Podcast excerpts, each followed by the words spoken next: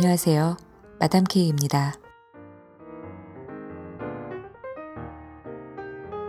어제와 오늘 비가 계속 오고 있는데요. 헤어짐을 말하려고 할 때 무척 잘 어울리는 배경이라는 생각이 듭니다. 벌써 팟캐스트 마담 K의 커피하우스를 시작한 지 8개월이 지났습니다.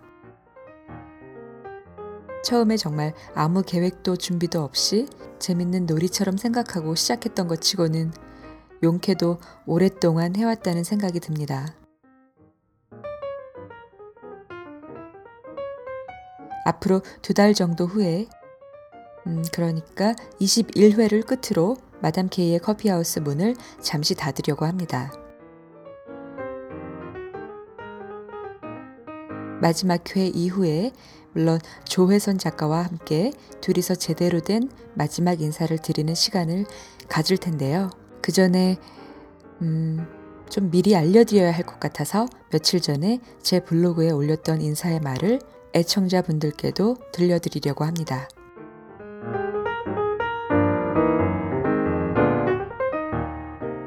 그 많은 사람들의 고생을 생각하면 예술은 기껏 아름다움이라는 가치보다는 좀 더 지고한 목표를 가져야 한다. 오페라 한 편이 만들어져 무대에 오르기까지 수많은 사람들이 고생을 하는 것을 보고 톨스토이가 했다는 말입니다.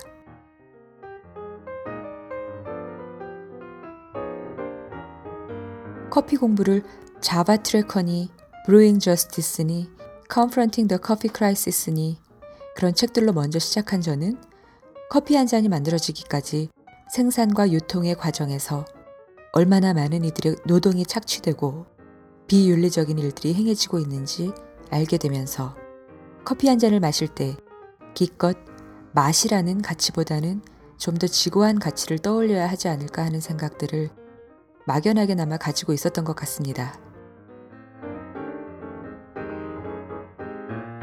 specialty 커피, 공정무역 커피, 그리고 direct trade나 COE 커피들에 대해 알게 된 후에 제가 기뻤던 이유도 다름 아닌 어느 나라의 어느 농장 커피가 어떠한 가공 과정을 거치고 수매되어서 이곳까지 와 내 앞에 한 잔의 커피로 놓여진 것인지 알고 마실 수 있다는 사실이 주는 안도감, 내지는 윤리적 소비를 하고 있다는 뿌듯함 때문이었던 것 같습니다.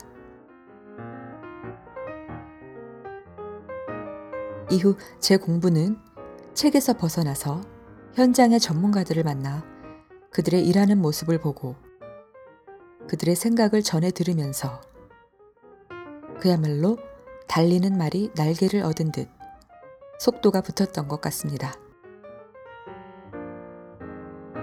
그동안 팟캐스트 마담 K의 커피하우스를 만드는 명목으로 제가 만난 분들은 생산자와 소비자 사이에서 전달자 역할을 성실히 하거나 오로지 맛있게 마실 사람을 생각하며 정성을 다한 커피 한 잔을 만들거나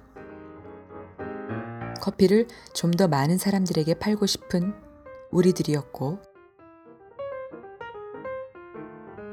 커피로 위로하고 커피에 위로받고 커피로 즐거운 놀이를 하는 우리들이었으며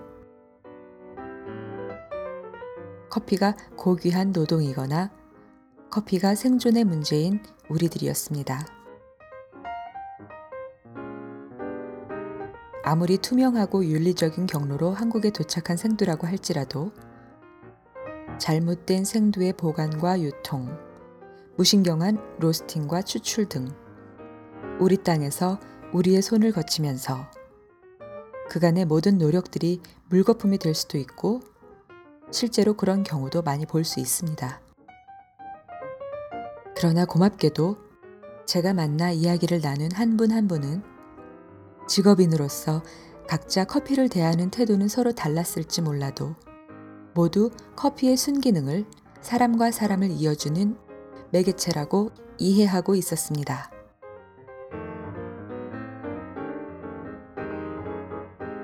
그분들의 손을 거치면서 사람이 보이는 착한 커피 한 잔한 잔이 완성되고 있었습니다.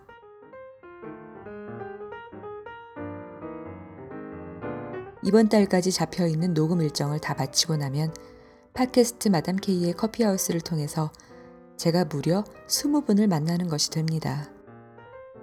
그리고 그것으로 마담 K의 커피하우스 문을 잠시 닫으려고 합니다.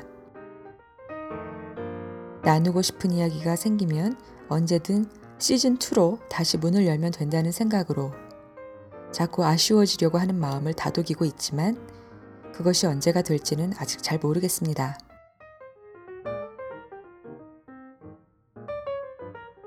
인터뷰어로서 저의 미숙함이 훌륭한 인터뷰이들께 끼쳤을 신뢰를 생각하면 부끄럽고 때때로 애청자분들이 느꼈을 답답함과 아쉬움도 짐작이 됩니다.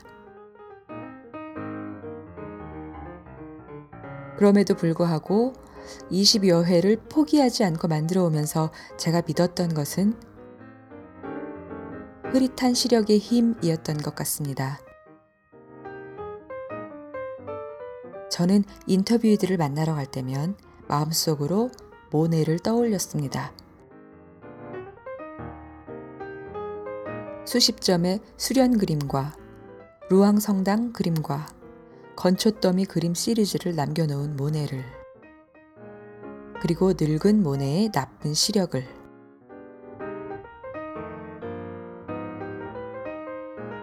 빛이 어디쯤에서 비추이는가에 따라 하나의 대상이 어떻게 달라지는지. 대상과 나의 거리가 달라질 때 같은 대상이 어떻게 달리 보이는지. 그리고 같은 대상이 시간의 흐름에 따라서는 또 어떤 모습으로 변화하는지. 모네는 하나의 대상이 가진 여러 모습을 지켜보는 일에 천착했던 화가입니다. 그 결과 시력이 더욱 나빠져서 노년에 그가 그린 님페아의 연못 같은 작품은 연못이 온통 연꽃으로 뒤덮인 듯 보이기도 하는데 훗날에는 그것이 오히려 보는 사람들로 하여금 모네는 참 대단한 눈을 가졌다는 감탄을 하게 했다고 합니다.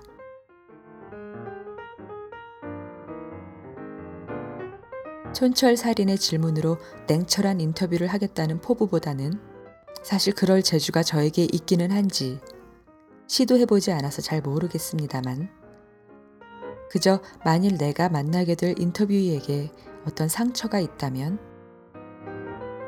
나는 갑자기 만난 어둠 속의 사물들을 대하듯 건드리지 말자. 그리고 조심하면서 굳이 불을 켜서 확인하려 들지 말자. 그렇게 생각했고, 그러면서 그의 진심은 어둠에 익숙해진 시야에 서서히 들어오는 사물들처럼 자연히 제게 전해질 거라 생각하며 인터뷰에 임했던 것 같습니다.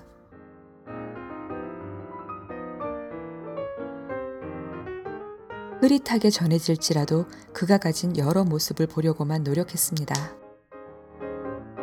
뒷모습에 들이운 그림자에서 멀리서 커피 한 잔을 내리고 있는 옆모습에서 처음 보았던 얼굴과 마지막으로 보았던 얼굴의 변화에서 가능한 그의 여러 모습을 통해 그가 커피에 품은 마음을 볼 수 있기를 바라면서 이야기를 나누었던 것 같습니다. 제가 좋아하는 건축가 루이스 칸은 나는 아름다움이 하룻밤에 창조된다고 믿지 않는다 라는 말을 했습니다.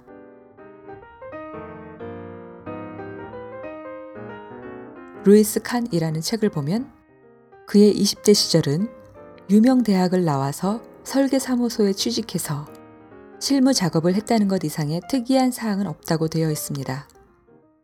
그리고 그의 30대 시절은 어려움 속에서도 새로운 방향을 설정하고 스스로를 단련해 나가던 시기라고 할 수 있지만 건축가로서의 작업은 여전히 미미했던 시기였다고 되어 있으며 그의 40대 시절도 비록 세상의 이름을 날리지도 뚜렷한 작업을 남기지도 못했으나 이후의 작업을 위한 여러 여건이 조금씩 성숙되기 시작한 시기였다고 되어 있습니다.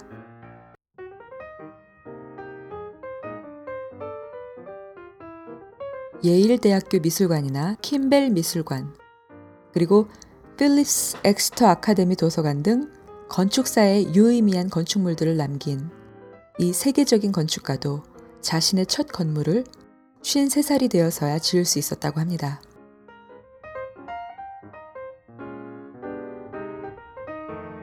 한 분 한 분 만남을 더해가는 동안 좋은 커피 한 잔은 하룻밤에 만들어지지 않는다는 걸 알게 된 것 같습니다.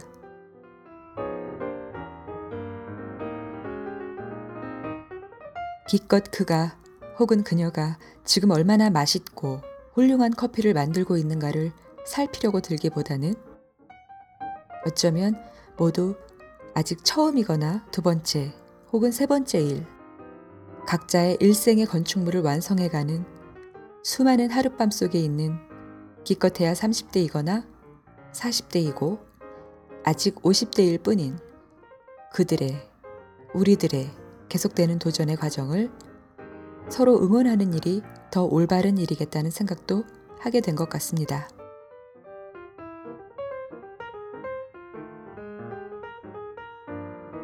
그동안 저와 이야기를 나눠주신 분들을 통해 많은 걸 배웠고 또 저와 함께 그분들의 이야기를 들어주신 분들을 통해서는 큰 힘을 얻은 듯 합니다. 모두 정말 고맙습니다.